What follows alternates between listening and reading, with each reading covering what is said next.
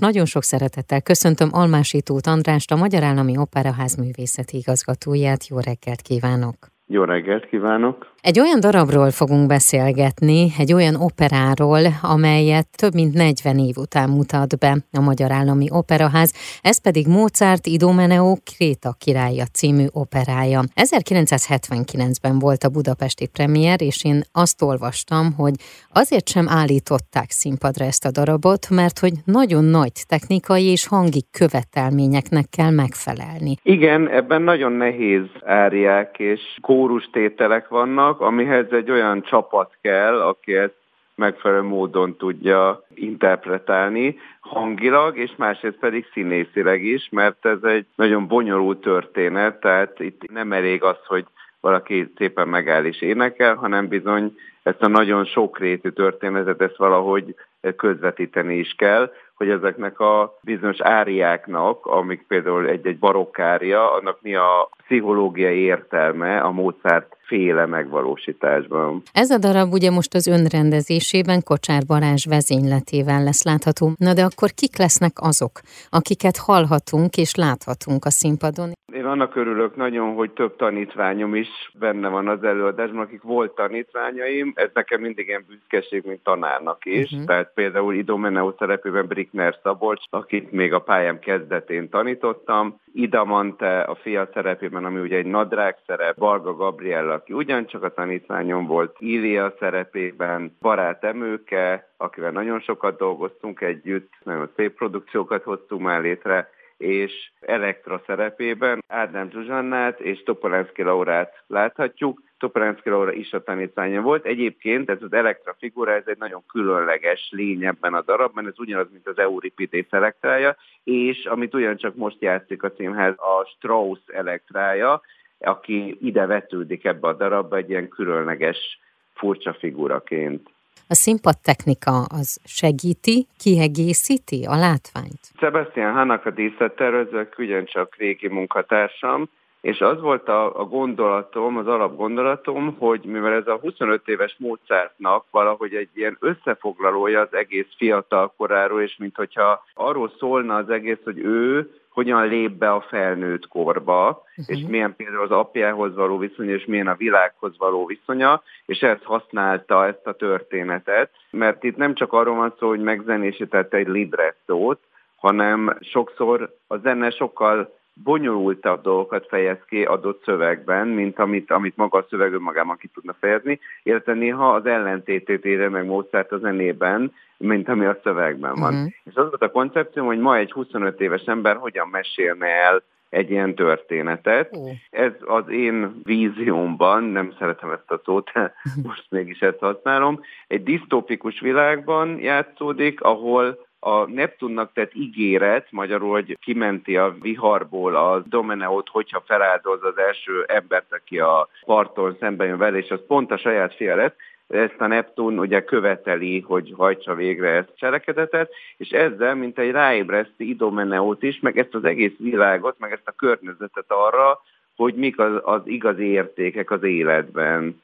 És közben az Idomenő és a saját fia, az Idamanták közötti viszony, az nagyon rémel a Mozart és az édesapja közötti viszonyra, illetve ez egy ilyen pszichológiai folyamat, uh-huh. az elvállás a szülőtől, illetve ez a nyomasztó szülő, aki valamit akar a gyerekétől, de nem mondja meg valójában, hogy mit akar, nem adja meg neki a célokat, nem adja meg neki, hogy mit kell tenni, hanem magára hagyja, de közben követel tőle, tehát egy nagyon sokrétű történet, és én ezt úgy gondoltam, hogy egy ilyen környezetben tud a mai fiatalokról is szólni, vagy a mai különböző korok viszony, úgy értem a korok, hogy életkorok viszonyáról, ami a mai világban is, meg hát ez mindig is egy aktuális téma. És még ehhez még pluszban hozzájött, ugye a vírus uh-huh. helyzet pár évvel ezelőtt, ami ugye ráébresztett minket arra, hogy hiába a mi fejlett világunk és a, a technikai társadalmunk attól egy ilyen kis vírus teljesen össze tudja zúzni a mi felépített hétköznapjainkat,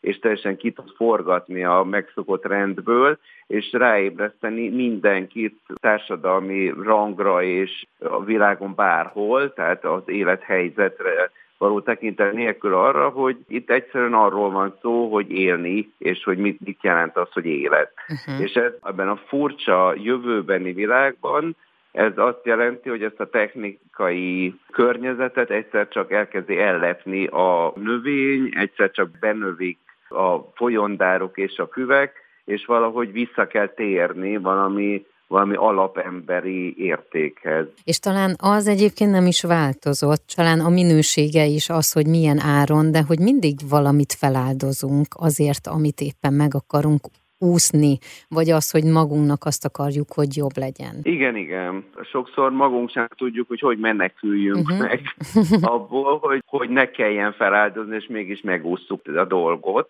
de ezzel a Neptun ráébreszti az emberiséget is, hogy bizonyos dolgokkal szembe kell nézni. És akkor itt jön bele nagyon izgalmas módon apa-fiú viszony a Mozart operában, amire ő külön hangsúlyt fektet. Ismerve az apjához való viszonyát és a csoda gyerek mi voltját, ez nagyon izgalmas pluszt ad hozzá ehhez a történethez. Tehát 18-án, 21-én, 25-én, 28-án, valamint június 1-én szerepel az évadban az Operaház repertoárján. És ugye ez a bemutató, ez a Mythos Fest egyik kiemelt eseménye is, és hát nem véletlen, hogy egyébként rengeteg mitológiai opera látható mostanában a Magyar Állami Operaházban. Igen, évadnak a tematikája a mítosz és történelem. Érdekessége pedig ugye az, hogy a mítosz az valamilyen görög mítosz mitológiához kapcsolódik, kapcsolódik, de természetesen ide kapcsolható akár a Wagner ringje is, ami egy önálló mitológia, vagy akár a Párstifál is, uh-huh. tehát ez mind-mind a mítoszhoz kapcsolódik, és a mítosz és történelem összekapcsolása az külön érdekes, mert ugye az operában valójában minden történelmi sztori, vagy akár bármilyen történet a múltban egyszer csak mitológiává válik, tehát hogy a zene az úgyis mítosszá tesz mindent, és egy ilyen általános időbe helyezi ezeket a történeteket. De most összefoglalóan ez a Mítosz Fest, az évad végén ez a kis gyöngyszem, ez olyan operákat hoz elő, amiket ritkán játszunk, általában a görög mitológiai körből való, és mind kortás megvalósításban, ami egy külön szellemi és intellektuális és színházi élményt is tud adni. Én kívánom, hogy mindegyik előadás teltház előtt zajlódjon, és hogy sokszor beszélgessünk még új darabokról, rendezésről, vagy amire felhívjuk a hallgatók figyelmét. Köszönöm szépen. Köszönöm szépen. Az elmúlt percekben Almási Tóth Andrást hallhatták a Magyar Állami Operaház művészeti igazgatóját.